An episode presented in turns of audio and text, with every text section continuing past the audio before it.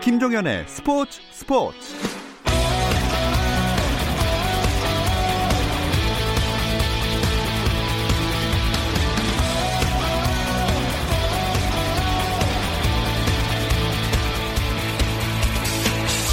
스포츠가 있는 저녁 어떠신가요? 아나운서 김종현입니다. 오늘 하루 스포츠계를 돌아보는 스포츠 타임라인으로 김종현의 스포츠 스포츠 출발합니다.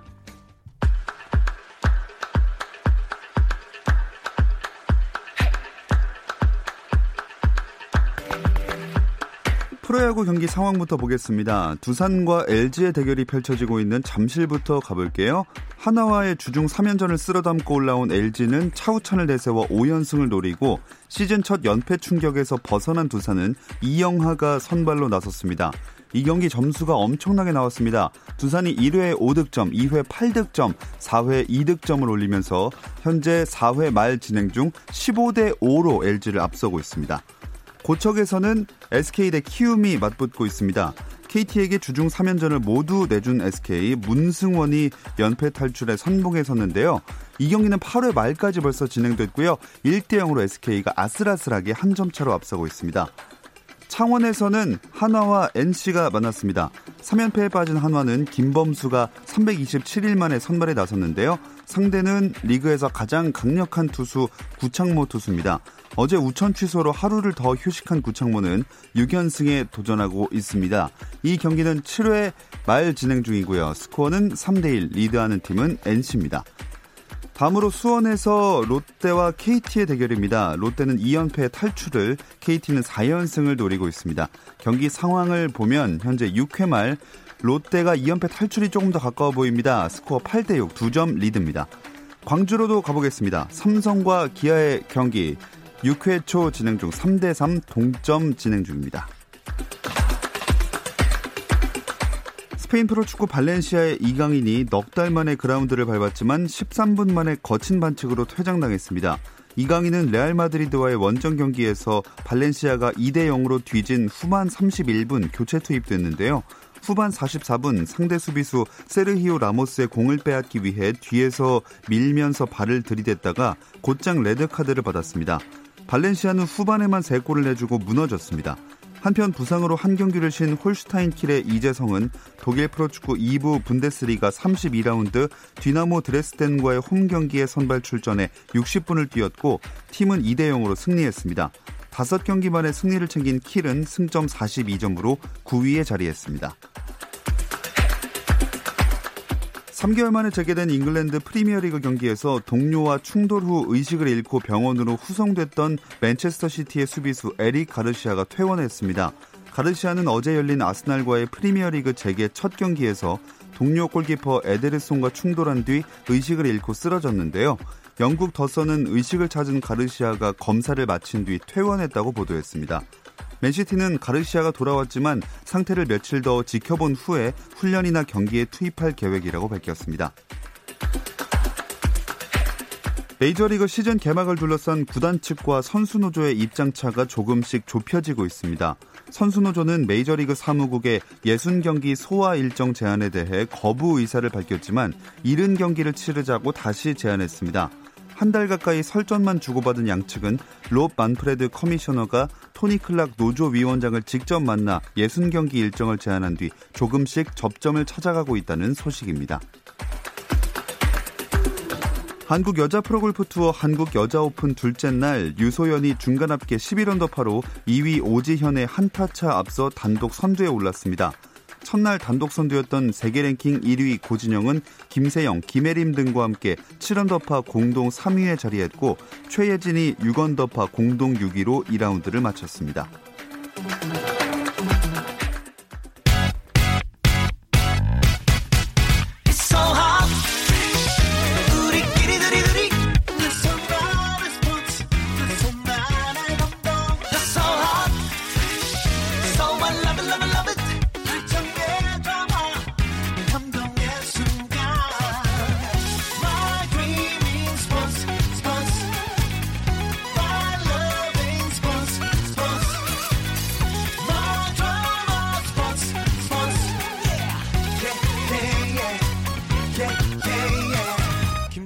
스포츠 스포츠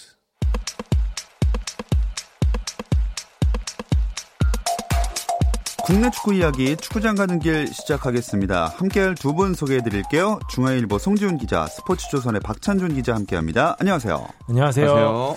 아, 이번 주는 주중에도 케이리그원 경기가 계속 있었죠? 네, 어, 두 분. 박찬준 기자 먼저 하시죠. 아, 그러니까요. 네, 네, 네. 아, 시작부터 양보를 네. 네. 주말, 주중, 주말로 이어지는 일정이 계속 이어졌고요. 월요일부터 계속 경기가 있었기 때문에 아마 K리그 팬들 입장에서는 대단히 즐거운 음. 한 주가 아니었을까 싶습니다.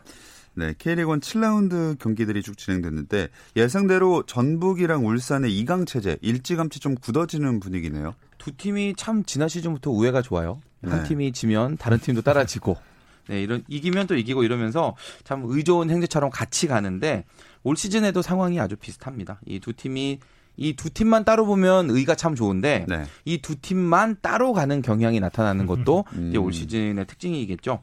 지금 일곱 경기씩 치르고 있는 상황에서 전북이 승점 십팔, 울산이 십칠 아주 멀찌감치 앞서 있고요. 삼 위권인 강원과 상주가 십일 점. 지금 벌써부터 삼 위권하고 육, 칠 점 차이가 나고 있으니까 예. 글쎄요. 이번 시즌 내내 이 정도의 차이는 유지가 되지 않을까라는 음. 생각도 해보게 됩니다. 칠 라운드 마침 또 엠브이피도 전북에서 나왔잖아요. 맞습니다. 오늘 발표가 났는데요. 엠브이피는 전북의 수비수 김민혁 선수가 차지했습니다. 김민혁 선수 지난 포항전에서 후반 추가 시간 손준호의 패스를 받아서 머리로 멋지게 마무리하면서 극적인 역전골을 뽑아냈거든요. 이 골로 전북이 선두를 유지했으니까 엠브이피 자격이 있다고 봐야 되겠습니다. 음. 그런데 서울, 아니, 전북과 울산은 그렇고 보통 우리가 또 강팀이라고 말할 때 흔히 생각하는 서울과 수원 지금 순위가 많이 밑에 있네요. 참...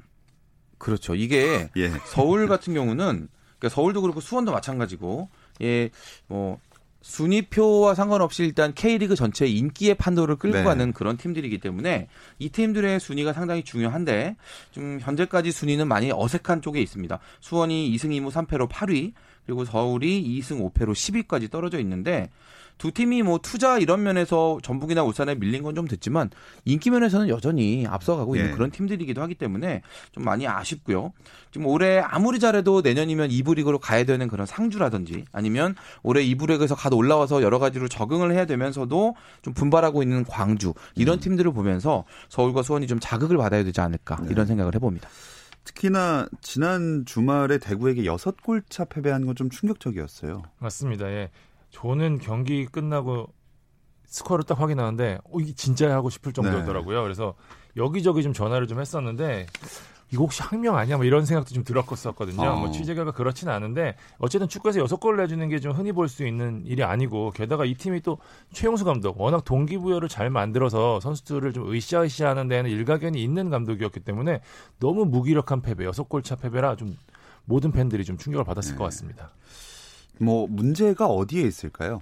일단 그 대구전 여섯 골 실점한 것에서 보아도 나오듯이 수비진이 일단 무너진 게 크죠. 음. 뭐 정현철, 오스마르 이런 그 수비의 어떤 구심점 역할을 해주던 선수들이 지금 부상으로 다 빠져 있고 이렇게 뒤가 좀 불안하다 보니까 선수들이 전체적으로 경기를 하면서 본능적으로 뒤로 이제 슬금슬금 물러서는 게 있는 거예요. 음. 이거는 어떻게 보면 경기의 흐름하고도 많이 연관이 되는데 이렇게 선수들이 전체적으로 이제 엉덩이를 빼고 뒤로 가니까 상대적으로 공격수들이 고립이 되죠. 음. 그래서 수비도 잘 안 되는데 지금 공격까지 같이 막히는 이런 상황이 나와 있고 사실은 이런 건 이제 기술적인 분석들은 뭐 이렇게 해볼 수가 있을 텐데 그거보다는 저는 좀 정신적인 부분에 좀 원인이 네. 더 크다고 보고요. 제가 요즘 서울 선수들 얘기를 좀 들어보면 아, 저 다음 경기는 좀 선발에서 빠졌으면 좋겠는데 이런 얘기를 하는 선수들도 아, 있을 진짜요? 정도로 자신감이 떨어져 있어요. 이게 아. 예전에 우리가 돌이켜보면 축구대표팀이 정말 성적이 안 좋을 때 경기력이 안 좋을 때 이런 비슷한 얘기들이 있었거든요.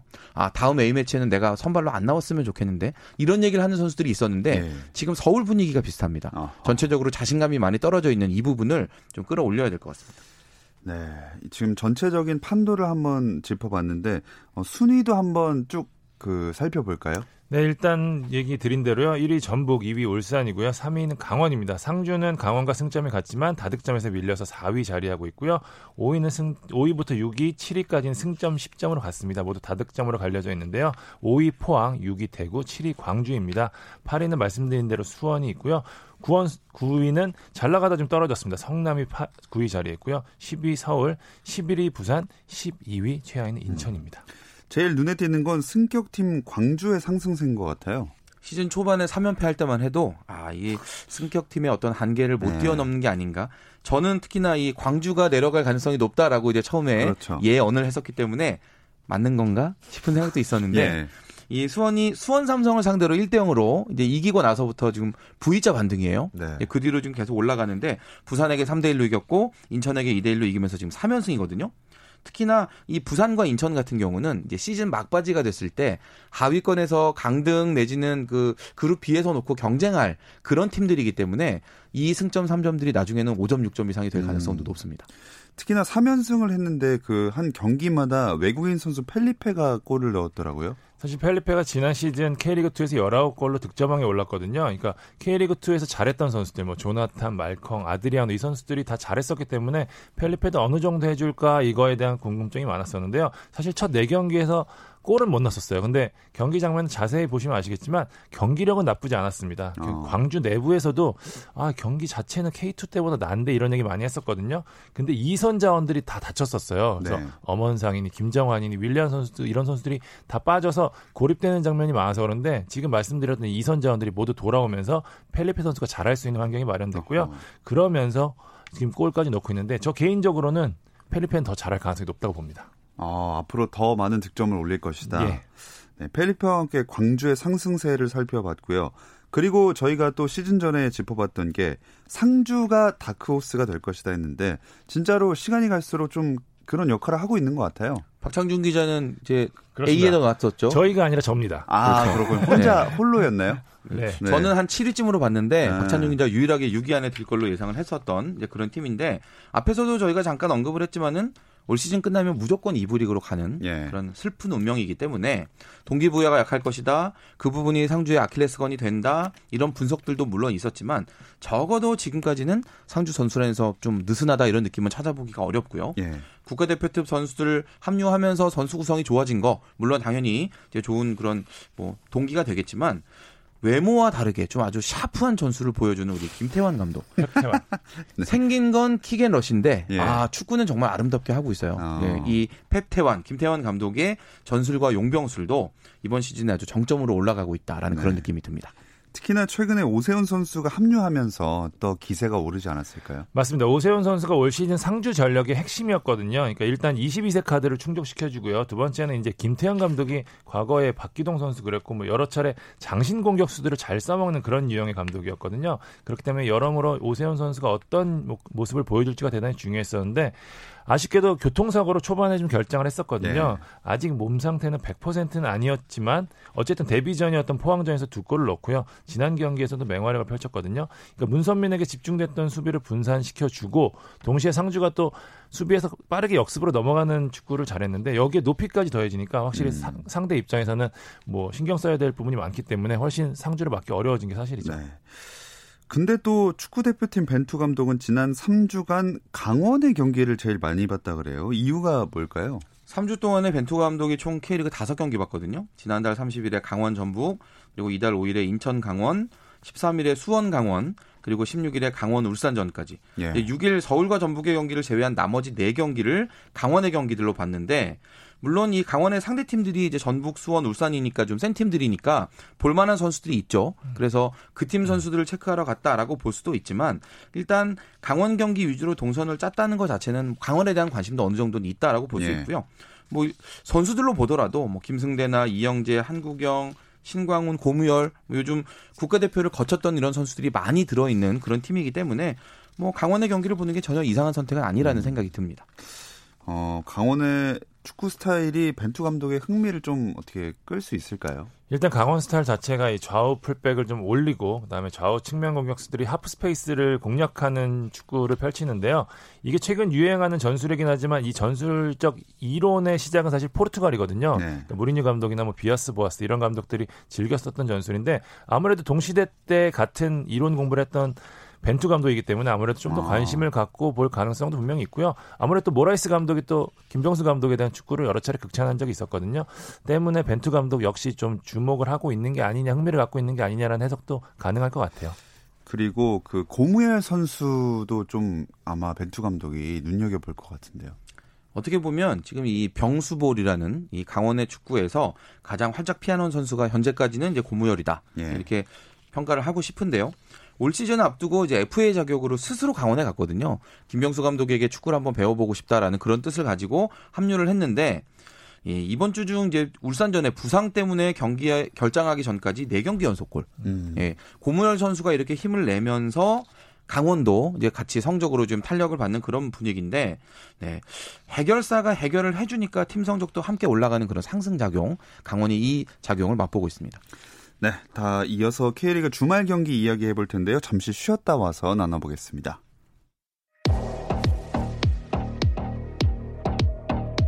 스포츠 잘 압니다.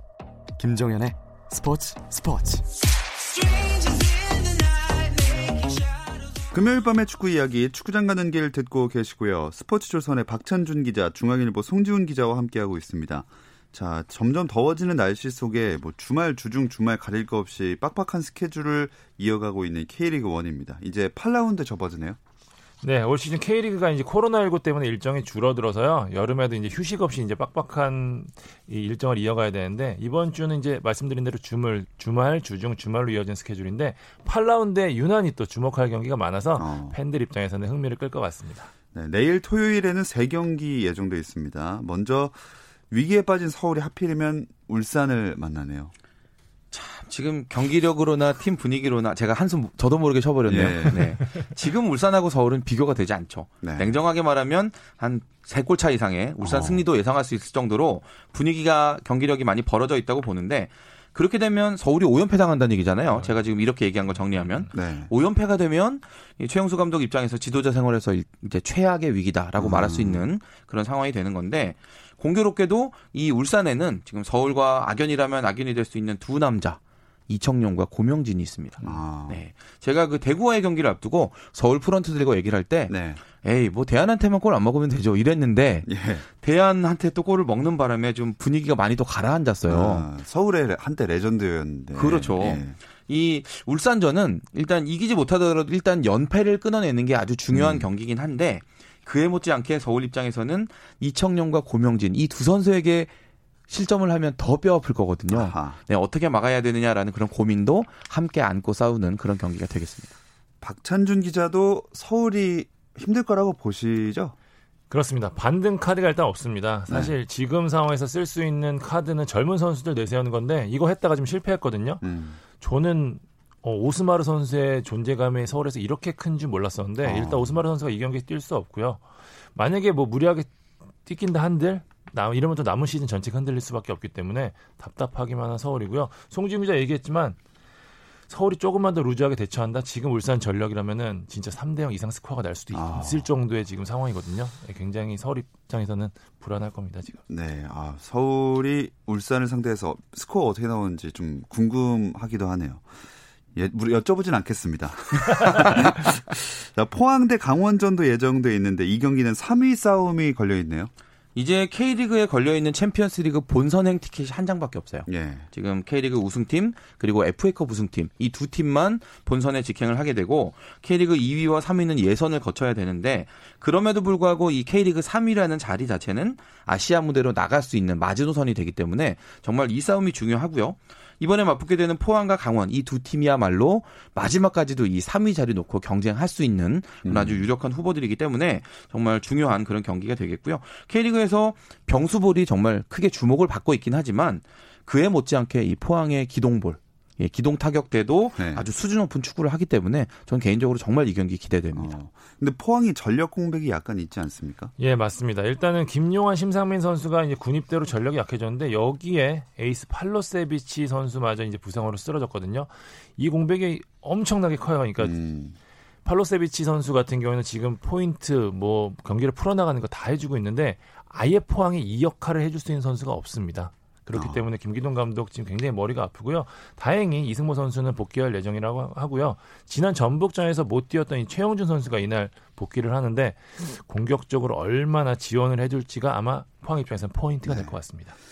다음으로 성남대 상주 경기도 내일 있습니다. 현재 흐름으로 보면 상주가 살짝 더 유리한 것 같아요. 성남이 시즌 초반에 삼 위까지 올라가면서 좀 분위기를 타는가 싶었는데, 지금 상승세를 이어가지 못하고 있고요. 지금은 순위가 구 위까지 내려갔거든요. 이번 달에만 지금 삼 연패. 네. 예, 승점을 추가하지 못하고 있는데 대구, 울산, 수원 만나서 다 졌습니다. 음. 반면에 상주는 최근에 에프씨 서울에게 십칠 년 만에 사 연패 수모를 안기면서 분위기가 아주 확 살아나 있는 그런 상태인데 성남을 상대로 승리하고 이 연승으로 상승세를 더 이어가 보겠다라는 그런 각오고요. 여러 가지 면에서 볼 때 좀 상주가 유리해 보이는 건 사실입니다. 사실 신임 감독이기 때문에 이렇게 시즌 초반 흔들릴 수밖에 없다고 봐야 할까요, 성남은? 일단은 시행착오를 하신다고 보시면 될 것 같고요. 사실 그 전에 무패하는 동안에 사실 저희끼리는 계속 이 빠다볼이 정체가 무엇이냐 이런 얘기 굉장히 아. 많이 했었는데 사실 눈에 띄게 뭐 특징적인 부분은 사실 없었었어요. 예. 그러니까 수비가 좀 안정적이고 역습 과정에서 좀 빠르게 넘어간다 이랬는데 이 패턴이 일단 상대에서 상대에게 읽히면서 어려운 경기하고 있고요. 일단 성남 선수진 자체가 아주 개개인이 훌륭한 선수들로 구성되어 있는 팀은 아니기 때문에 이 패턴이나 전술적인 부분이 잘 통하지 않을 경우 상대한테 좀 밀릴 수도 있는 상황이었거든요. 음. 일단 첫 번째 위기가 왔기 때문에.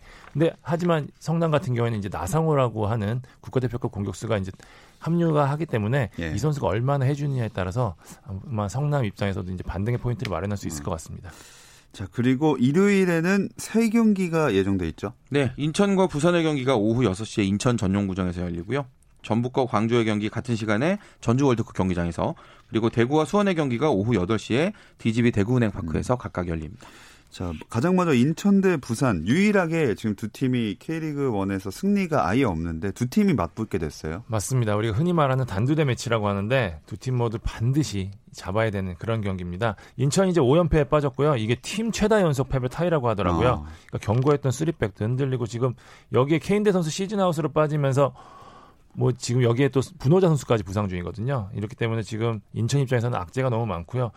부산도 지금 아직까지 승리 맛을 보지 못하면서 십일 위에 머물러 있거든요. 그나마 무승부로 승점을 챙기긴 했지만 역시 필요한 건 승리란 말이에요. 음. K리그이에서 승부차에서 좀 약했던 부산이기 때문에 과연 이번 경기, 조덕재 감독이 지난 대구전 끝나면서 인천전에 올인하겠다 이렇게 선언했거든요. 네. 과연 어떤 전술로 들고 나올지 관심이 모아집니다. 두 분은 어느 팀의 우세를 점치십니까?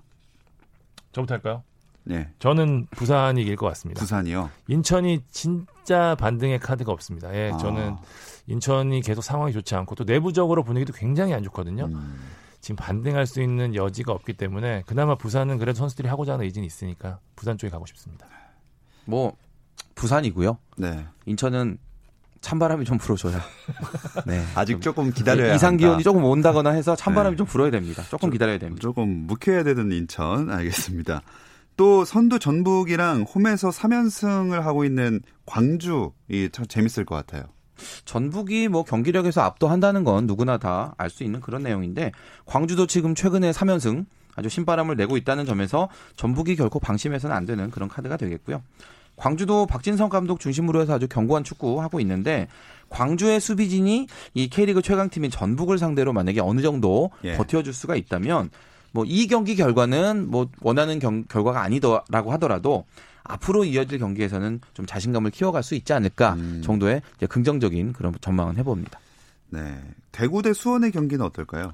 일단 수원이 성남을 잡고 한숨을 돌렸습니다. 사실 이 경기까지 패했으면 이임생 감독이 뭐 짐을 싼다 이런 얘기가 굉장히 많이 돌았었거든요. 예. 어쨌든 뭐 한숨을 돌렸고요. 그리고 홍철 선수가 뭐 다른 팀을 울산으로 이적한다 이런 악재가 겹치는 상황에서도 어쨌든 김민우 선수가 그 자리에 뛰는 김민우 선수가 골까지 넣으면서 분위기를 바꿔준 게 수원 입장에서는 좀 다행일 테고요. 무엇보다 타가트 선수가 드디어 골을 넣었거든요. 아홉 경기 만에 넣었는데 타가트 선수가 지난 시즌에도 이 몰아치기 명수였고요. 특히 여름에 좋았거든요. 이날 음. 골을 넣었기 때문에 요날 경기도 아마 좀 기대해 볼 만할 것 같고요. 대구는 세징야가 완벽하게 부활했습니다. 사실 포인트는 계속 올리고 있었는데 지배력이 좀 떨어진 감이 있었는데 이제 지난 시즌 우리가 좋았던 알았던 세징야의 모습 그대로 돌아왔거든요.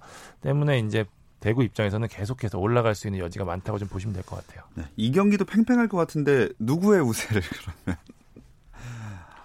저부터요? 네. 아, 네네. 먼저 하세요. 네. 저는 무승부. 어, 무승부. 네. 이 두 팀은 그럴 수 있을 것 같아요. 네, 아주 흐름이나 뭐 여러 번에서 팽팽할 것 네. 같습니다. 저는 대구. 대구요. 오. 세징야가 이 돌면 정말 막을 그런 팀이 없는 음. 선수가 되는데 요즘 세징야가 눈빛이 완전 변했습니다. 아, 네. 대구의 승리를 예상하셨고 참 이 경기도 아마 굉장히 팽팽하게 진행될 것 같습니다. 이번 시즌은 K리그이에 대한 관심도 워낙 많기 때문에 K리그이 주요 매치업들도 짚어볼 텐데 어떤 경기들이 관심을 모으고 있나요? 일단 이 위 대전 하나와 사 위 전남 드래곤스 경기 많이 주목을 받고 있는데요. 내일 오후 일곱 시에 대전 월드컵 경기장에서 열리게 되는데 네, 지난 경기에서 지면서 좀 살짝 주춤했던 대전이 이제 올 시즌 무패 행진 중인 전남을 상대로 어느 정도 경쟁력을 보여주느냐 이 부분 관전 포인트가 되겠고요. 한편으로는 이제 모레 오후 여섯 시에 창원 축구센터에서 열리는 경남과 부천의 맞대결. 이 부 리그에서 아주 극강의 공격 축구하고 있는 경남, 예. 그리고 짜임새 있는 수비 축구로 지금 일 위에 올라 있는 부천. 이 두 팀이 창과 방패의 대결 벌이게 됩니다. 그리고 수원에프씨와 안양, 에프씨 안양의 경기도 저는 상당히 기대를 하는데 모레 오후 일곱 시에 수원종합운동장에서 열리고요. 이 팀은 이 두 팀 다 정말 되든 안 되든 재미있는 공격 축구하는 팀들이거든요. 음. 보는 입장에서 참 재밌을 것 같습니다. 네, 상위권이 승점차가 크지 않은 걸로 알고 있는데 경기 결과에 따라서 많이 순위가 변동될 수도 있겠네요. 맞습니다. 일 위 부천이 십이 점이고요. 그다음에 칠 위 이랜드가 구 점. 그러니까 일 등부터 칠 위까지가 승점차가 삼 점밖에 나지 아. 않습니다. 그러니까 단 한 경기처럼 일 위부터 칠 위가 한꺼번에 바뀔 수도 있는 그런 지금 상황이거든요. 예. 그러니까 사실 이 순위표가 의미가 없을 것 같아요. 한 경기 한 경기 얼마나 주목하느냐가 중요할 음. 것 같습니다. 그나저나 요새 신태용 감독 과 관련된 이야기들도 좀 나오고 있습니다. 인도네시아 축구협회랑 분명히 뭔가 문제가 있는 것 같죠? 뭐 저희 회사랑 인터뷰를 하면서 네, 신태용 감독이 인도네시아 축구협회 관련해서 여러 가지 좀 불만을 이야기를 했고 이제 이게 이슈가 된 건데 여러 가지 얘기가 나왔지만 이제 핵심적인 내용을 정리를 하면 이거예요. 처음 계약할 때 이제 약속했었던 여러 가지 그런 지원들 제대로 해주지 않으면서 국제대회 성적에 대해서 무리하게 좀 요구를 하고 있다라는 그 내용이거든요. 네, 시월에 열리는 아시아 십구 세 이하 챔피언십에서 사 강 이상에 들어라. 또 연말에 열리는 스즈키컵에서 우승을 해라.